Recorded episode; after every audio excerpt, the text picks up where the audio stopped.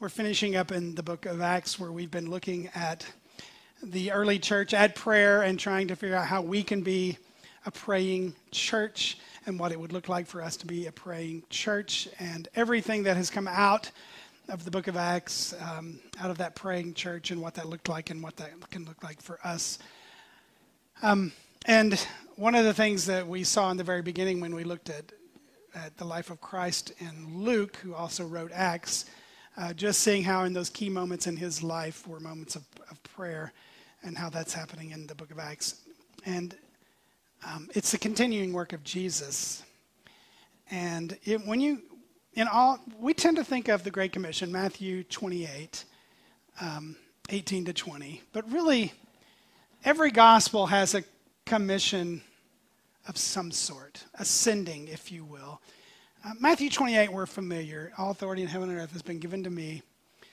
Go and make disciples of all nations, baptizing them in the name of the Father, the Son, and the Holy Spirit, teaching them to obey everything I've commanded you, and I'm with you always to the end of the age. But there at the end, that ending of Mark, he says, Go into all the world, preach the gospel to all creation. Um, people disagree about what the Great Commission is in John. Um, I think it's John 17. Uh, I have given them your word, he says to the Father, and the world has hated them, for they are not of the world anymore, and I am of the world. My prayer isn't that you take them out of the world, but that you protect them from the evil one. They're not of the world, even as I'm not of it. So there's this, this idea there, and that whole prayer that um, Jesus doesn't remove us from the world, but sends us into the world. And then in Luke 24, um, it is written, the Messiah will suffer and rise from the dead on the third, third day. And repentance for the forgiveness of sins will be preached in his name to all nations, beginning in Jerusalem. I'm going to send who I, my Father, promised. Stay in the city till you've been clothed with power. And then we get to Acts. It's the fifth one, if you will.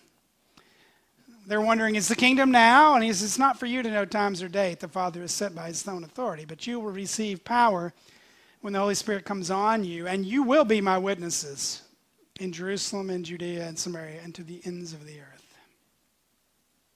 So these five commissions, these five sendings, there's, there's going to be going, the kind of a common theme in all of those, right? There's going to be peoples, there's going to be nations, there's going to be the whole world.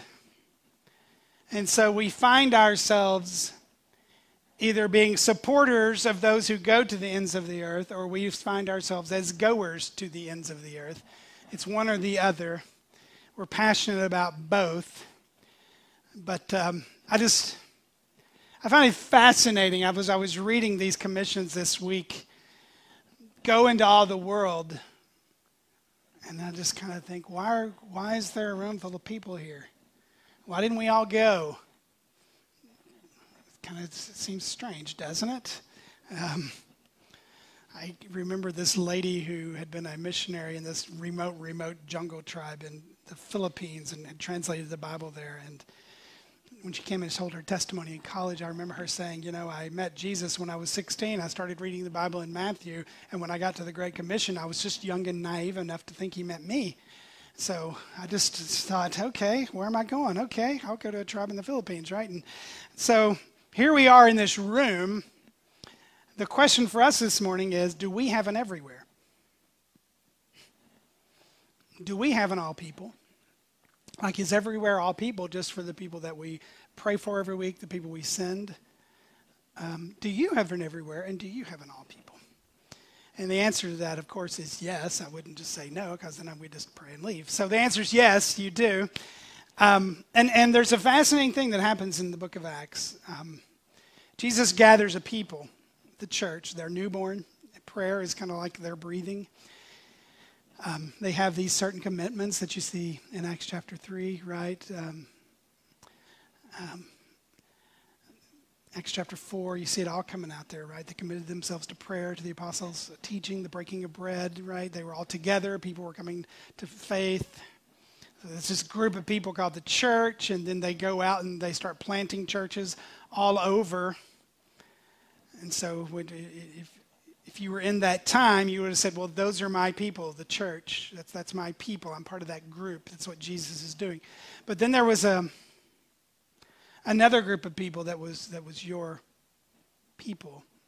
And this is um, what I'm going to talk about today. And I'm going to use a Greek word. You know, I never use Greek words in the titles of my sermons. But I figured that since you've been to the grocery store and you've looked in the yogurt section and you've seen oikos on the front of a yogurt, that I could use it today because it's common. Um, this is the word oikos.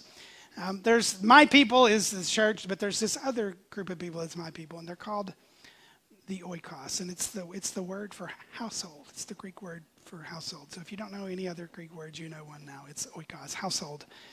And the oikos, the household, was a major means by which the gospel would spread from city to city, from village to village. Not only then, but today. Today it is. And your oikos very well may be your all people and you're everywhere. Or maybe somebody else's, as we will see. Um, let's let's jump into the story. So last week they took off. Remember while the church was worshiping and praying and fasting. While that was happening, the Holy Spirit said, "Set apart Barnabas and Saul, Paul or Saul, then for for the mission to, that I've called them to."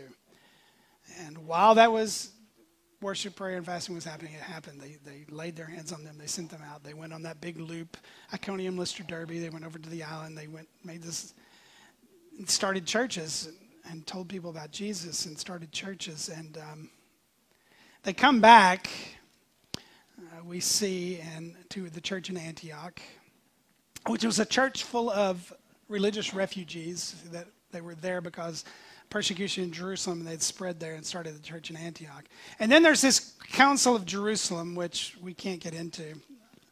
Um, but, but, very important time because what was happening is the gospel was spreading to Gentiles, and, and there were all these questions about, well, do they have to like become more Jewish? Do they have to start taking up the law? And so this council happens where it's like, no, they don't have to become Jewish.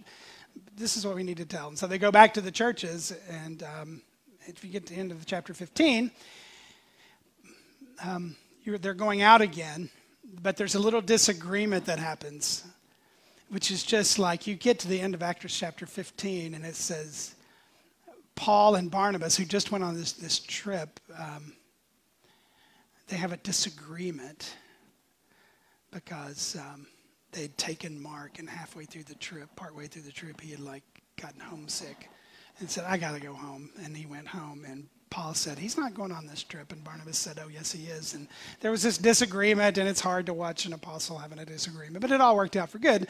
So Paul and Silas leave, and, and, and they, they go on their own trip, and they go back and revisit the churches where they went. And um, there's this vision where they think they're going one way, and, and they have this vision of this man in Macedonia. You see that in Acts 16 and they go to Philippi, and we'll come back to that story because something oikasi happens there. But what what happens is is um, they were going to this place of prayer, and there was this female slave who had this spirit in her by which she would predict the future. And the people who owned this slave made money off of her because people would come and say, Ooh, tell me my future, right? And I don't know how that looked or how that worked, but she was a fortune teller. But when Paul and his group was in town, she latched onto them and she followed them everywhere they went. And they would walk down the street and she would be shouting out, These men are servants of the Most High God who are telling you the way to be saved. And she would just do that wherever they went. If you can just imagine walking around at work and somebody just following you around all day long. Hey, look, this is John, and he's a servant of the Most High God, and he can tell you how to be saved. And you went to the break room. Hey, everybody, John's here in the break room. I, how long would it take before you were annoyed? Uh, once, once. You would be annoyed once. And this happened to them like day after day. This is happening to them. It says she kept this up for many days, and it says finally Paul became so annoyed that he turned around and said to the Spirit, In the name of Jesus Christ, I command you to come out of her. And at that moment, the Spirit left. Good news, right? Unless you were the owner of this girl and you had been making money off of her. And it says they, when they realized their hope of making money was gone, they seized Paul and Silas and dragged them into the marketplace to face the authorities and says, These guys are throwing our city into an uproar and they're telling us things Romans shouldn't have to do. And the crowd joins in the attack because everybody loves a mob. And so the mob happens and, and the magistrates are there and they ordered Paul and Silas to be stripped and beaten with rods. And you go, why did that just happen? Because people lost money. yeah, and, and, and the mob gets more and more riled. They're stripped and beaten with rods. After they had been severely flogged, they were thrown into prison, and the jailer was commanded to guard them carefully. It says, When he had received these orders, verse 24 of Acts 16, he put them in the inner cell and fastened their feet in the stocks. So you just picture this moment. Um, at the beginning of the day, they'd just been walking around teaching. Now they are beaten, bruised, and bloody. They have to be in so much agony and pain, and they're just there with their feet in stocks. And at about midnight, I guess you can't sleep. What do you do when you can't sleep? About midnight, Paul and Silas were praying and singing hymns to God. And the other prisoners were listening to them. So they're in the inner cell, if you can picture this. And if their cell is surrounded by cells, they're like a concert in the round, right? So they're they're singing and they're praying out loud, and all the other prisoners can hear them. And you've got to imagine what in the world are those guys doing? This is no place for singing unless it's like, you know, Swing Low, Sweet Chariot, or Nobody Knows the Trouble I've Seen, or whatever it is. This is the, you're supposed to be singing the blues when you're in prison. And they're in prison and they're just worshiping the Lord and they're praying. And I bet from the other stories we've done every Sunday morning in Acts, you can guess what happens next. Suddenly, there was such a violent earthquake that the foundations of the prison were shaken. The prison doors flew open, people's chains came loose. All the good stuff in Acts happens either in church or in prison. Just saying. Um, prison ministry, like getting thrown into prison to do ministry. Um, maybe Mike could put us together a list like, what's the least you can do to get thrown in jail? so that we could all go to prison and see if this works. Yeah, um, like what are the least sinful things I can do? Uh, I can go to jail. Um, but the jailer wakes up and he sees the prison doors open, and what does he immediately think? Everyone has escaped. They're going to kill me for letting everybody go. So he draws, draws out his sword to kill himself. And Paul shouts out, Don't harm yourself. We're still here.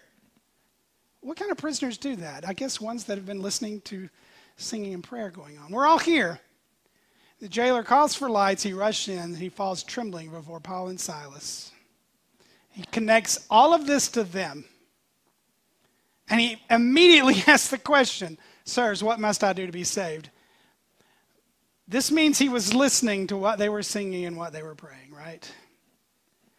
And they replied, Believe in the Lord Jesus, and you'll be saved.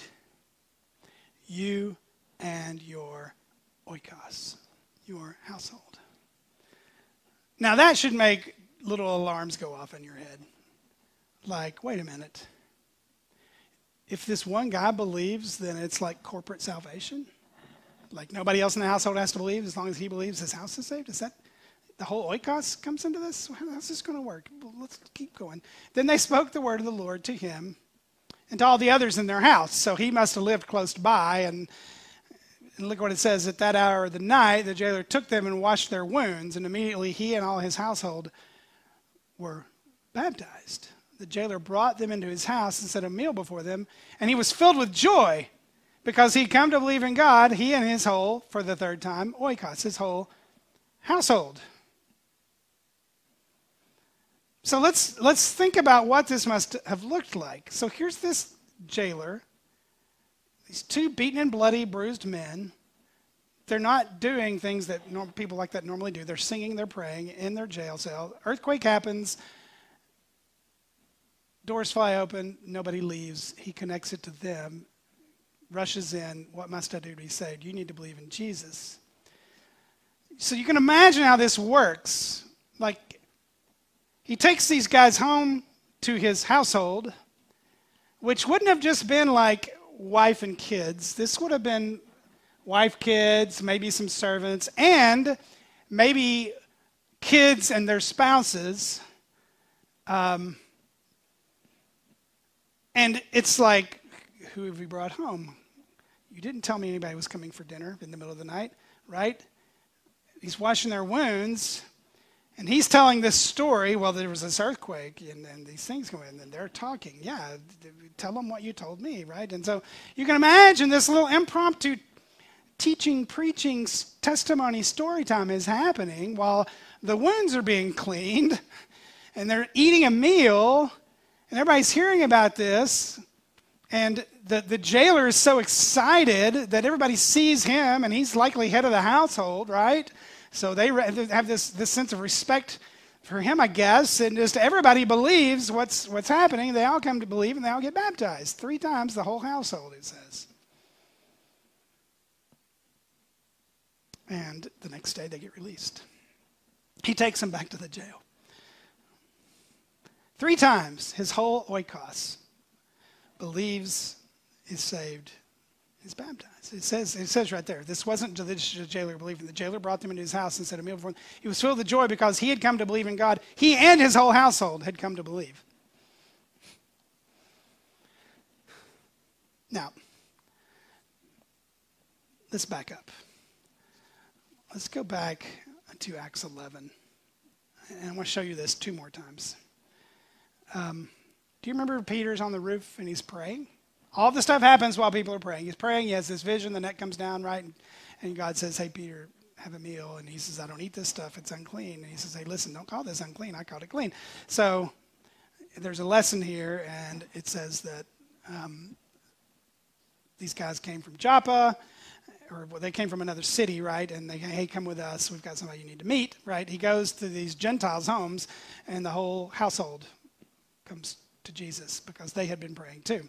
And now Peter has to explain himself. You've been where, Peter? You've been into whose house? And he said, Listen, I, and he tells the story. I was in the city of Joppa, I was praying. The story, right? And he said, Surely not me, Lord, which is just a crazy thing to say to the Lord. Um, I'm not going to do that. And he says, Yes, you are. And um, as that happened, the men from Caesarea stopped at the house where I was staying. The Spirit, the Spirit told me, Do not hesitate about going with them. So Peter would have been like, You should. Peter, the Spirit's like, No, don't, don't, no, don't delay. Just go. And so they go. And they go to this man's house, right? Because the messenger said, Well, where were to go to find you? Because this angel came and said that you would have a message through which all the household, the whole oikos, could be saved. And so when an angel shows up and says, Go get this guy Peter, and he's going to tell you how the whole household can be saved, you do what the angel said. So we did. Again, Peter goes, this guy who's been praying, he's apparently a God fearing man, Angel comes, Peter goes, gospel's preached, the whole household. And this would probably have been a big household. Servants, wives, kids, who knows? Nieces, nephews, right? Who knows? If you go back to our story in Acts 16, we skipped this. Maybe I should have done this in order, but let's, let's, let's do this. We get the prison story in there, right? They go to Philippi. When they first go to Philippi, it says, On the Sabbath, we went outside the city gate to the river where we expected to find a place of prayer. Guess that was common practice. We'll go out there, people will be praying, we can talk to them. And we sat down and began to speak to the women who had gathered there. And one of those listening was a woman from the city of Thyatira named Lydia, a dealer in purple cloth. She was a worshiper of God, and the Lord opened her heart to respond to God's message. When she and the members of her household were baptized, she invited us to her home. So, Lydia's there. Her household's there. They're all at the river. They preach the gospel. they believe the whole oikos comes to Jesus. And she's like, You guys got to come over. Apparently, a church starts there, Lydia's. So there's this thing God does. I, you, I don't think in the book of Acts you can call it a strategy because nobody, like Peter and Paul and everybody, don't get together and say, hey guys, I got a plan. There's this thing called oikos. Yeah, you guys know what we speak Greek. We know what oikos is, right? Let's, let's, let's, let's aim for oikoses. Right? Let's aim for oikoses. You see what happens is, is like somebody big in the house and then the whole house believes. Let's, let's, let's do that. that. But apparently it was God's strategy. God knows about oikos. And, and oikos has come to Christ. Now imagine a town or a small village where suddenly you have an entire household. Right? So that's the other unit. There's, there's the church, but there's the oikos. And it seems to be that the oikos is how God over and over again changed a city or changed a town or changed a village. Paul and Silas, Peter and Cornelius, Paul and Lydia. Um, and guess what? In every single story, there's prayer. There's prayer, and there's God opening up the door to households. Prayer is the atmosphere, evangelism and mission are the overflow of that, and the oikos is the inroads into a new place. Now, let's kind of take this home for a little bit because, and, and let me take this back to Jesus because this could easily be law, and I don't want to be preaching the law. You guys should feel guilty about how you're not sharing Jesus. Get better at this right? No. This is this is the word became flesh and he moved into the neighborhood, as the message version says. Right? He came, right? Or you could even put it this way. Um, you know what I always said when we were preaching through the Gospels? You remember you look at a story and you go, Ooh, Jesus reached that person. I want to reach those people like Jesus did. But I said over and over again, before you can reach the people Jesus reached, you have to know that you're the person Jesus reached right? You don't immediately get to be like the hero of the story. Uh, you're the person Jesus reached. I'm the person Jesus reached. Christ is in me. And so when you walk in in the mornings, you see this tree out on the wall, and it's got a Bible verse on it about how we are rooted in Christ. The life of Christ comes up through the roots, and we grow in our faith, and we overflow with thanksgiving, right? We're rooted, we're growing, we're overflowing. Right? So this is this is what Jesus is doing. This isn't me handing down a law and say, here's five things you got to do, or you're not a good Christian, and da da da da. No, this is when Jesus is continuing to do his work in the early, early church by the Spirit, this is Jesus at work. So this is what Jesus is doing in us. Right? And there's two ways to approach this idea of oikos. Now, oikos was, was very different then. Oikos is very different now. There are different cultures. There are different yeah, the cultures are different. The world is different. Um, t- take Alan Bryant out for a cup of coffee. Take Jeff out for a cup of coffee. Um, let them talk to you about oikos at other parts of the wood, world. Alan told me this week that in Albania, if you have the money to build a house, you will build three stories. Now, this is going to make you cringe. I'm just going to tell you this in advance. But you will build a house, and it'll have three stories. The parents or the grandparents, or whatever you call them, will live on the first floor. And on the second floor, the, a son and his wife and his family will live. And then on the third floor, another son and his wife and his family will live. And they'll all live happily ever after in one big house together. I've got one guy over here going, nope, nope, that's just not going to happen at my house. No, yeah, right. We, we are Texans. We need our personal space. that's, why, that's why there will never be a, a subway system or a train system in Houston. We're not going to get on a, in a can and sit right next to people. We're Texans. We're Texans. We don't do that, right? But, but in other parts of the world, they do that, right? And even in apartment buildings, you'll have families living there. And there's a whole lot more to that. Um, and Alan was telling me this week that many times a, a, a son or daughter will go off to college. They'll meet somebody from Campus Crusade. They'll meet Jesus. Their life will be changed. And then they'll go back home for break or whatever and tell their whole family. Um, guys, I met Jesus. You got to hear about this. And the family's like, suspect. And maybe they'll lead a sibling or so. And then maybe later on a mom. And Alan said he can, he can point to families where when the son was met Jesus first, the dad just never, like uh, the dad never came along. But in families where the dad believed first, it was not uncommon for the whole family, right? Um, And that's, that's that way in a lot of the world. Um, anybody live in a setting like that? Yeah, it's, it's not the same. Um, so it's, it's one thing to, to speak to the people in your oikos, whatever, and we'll talk about that, what your oikos is. It's another thing you see what happened in each of these situations. The, the apostles were invited into an oikos. They were outsiders who were invited in to the oikos to proclaim to that oikos. So you see how that works. It's like a strategy of sorts, but you're in one, but you get invited into them, right? Neighborhoods are different now. Homes are different now. Homes are not designed like they used to be. How many of you grew up with a front porch? And if you were sitting on your front porch, that was your way of putting up a sign to the neighbors hey, y'all, come on over. My mom spent the day making iced tea. Come on over and drink iced tea. If you got the ingredients, we'll make ice cream and we'll sit out on the back porch. We had a deck on the back of our house, no fences back in the day. And if you looked over at the Woods house and you saw those people sitting on the deck, that meant you go sit out there with them, right? And you drink tea and you make ice cream and you somebody get out the grill. Well, just whatever. But if it's Saturday night and 7:30 hits, what do you do? My wife can tell you what you did at my house. You went in and watched Hee Haw. Sorry, them's the rules. Um, Hee Haw comes on 7:30 Saturday, so it was not uncommon on Saturday nights to have a, a room full of people watching Hee Haw at my house. Is that like the most horrible redneck thing ever? But it's not. It's beautiful. Yeah. Um, so what is what is this for you, right? Like, I, I was thinking of different sized groups that you would invite. Like if you had a wedding you invite 100, 250, I don't know how many people, right? Is that your oikos? Like, preach the gospel at that wedding. Does it just spread from family to family, all through your family, right? Or is it smaller than that? Like if you're having a surprise birthday party, is that the oikos that you, the people you invite, is that how the message would naturally spread? Or is it just whoever you would invite over for a big dinner party? I was, I was thinking about this way. What if the Apostle Paul showed up in town?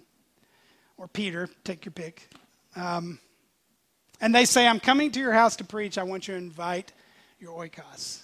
And it's going to be powerful. And you know it's going to be powerful. And you even are thinking to yourself, what if he does a miracle? Who do I not want to miss this? Who needs to hear this? Who needs to see this? Who needs Jesus in my network? Who would you invite? Right? That's, that's how you're kind of thinking.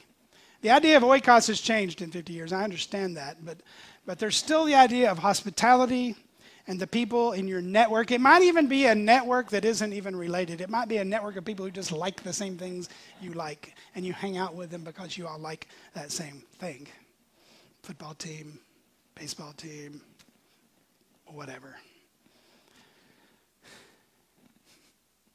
Here's the problem the problem is, is that statistics show over and over and over again that the longer you are a Christian, the fewer non Christians you know. And so when you're like, the Apostle Paul's coming over, who do I invite? And you just invite like everybody, all your Christian friends, because you you don't know any unbelievers anymore. Um, they always, you know, the old illustration is who wins car salesman of the month at the car lot? the new guy because he hasn't sold all of his friends a car yet. Right? That's just the way it works. He still knows people without a car, right? But the longer he's there, everybody knows has a car, right? So it's that way with being a Christian, right? Um,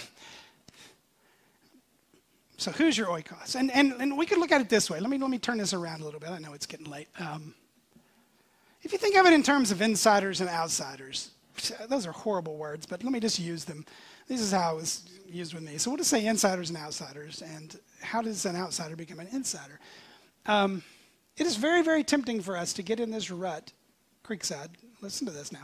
It's very, very tempting for us to get in this rut to just be our insiders and just assume that the outsiders will go to all the hard work of just like trying to become an insider instead of the insiders like doing the hard work of going out to that, right? And so let's let's just do this. Um, we're going to pray, but I, I, want you to take the time soon because if you don't do it soon, you'll forget and you'll get busy. It's Sunday. It's, there's nothing happening today, is there? Right?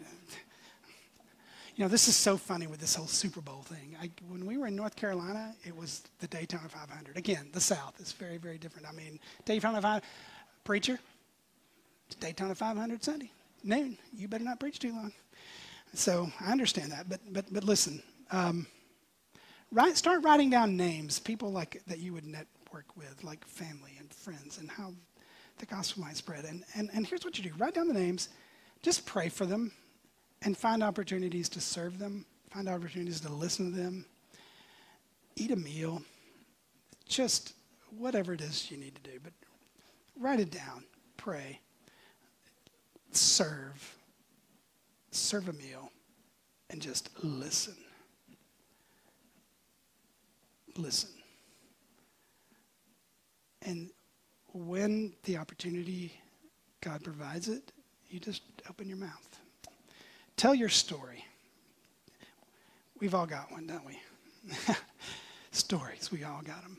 Um, that's it for Acts. So we need to pray. And um, so why don't you, you do that with me now? God, thank you for Acts. Thank you for stories. Um, I want to thank you for the person who um, told me about Jesus, who told me their story. I want to thank you for the people who listened to me and prayed for me. Um, people who served me meals. Um, Lord, I guess in the room right now, people who have faces coming to mind. And um, Lord, I know that if the faces are family, that can be difficult because sometimes family is just hard. Um, or maybe it's a neighbor, and maybe it's that neighbor's got a, a big network, or, or, or maybe it's at work. Um, just channels where the gospel can run like water and people's lives can be changed. Would you do this in us? Would you do this through us? Because somebody did it, had Jesus in them, and you did that through them, Lord. So would you do the same for us? Would you do this, Lord? And would we see the gospel spread out from Creekside Bible Church to our community? Um, Lord, you've given us all and everywhere, and you've given us all and everyone. And help us to, to take that seriously and prayerfully, and then to, to watch you work. And we ask all this in Jesus' name. Amen.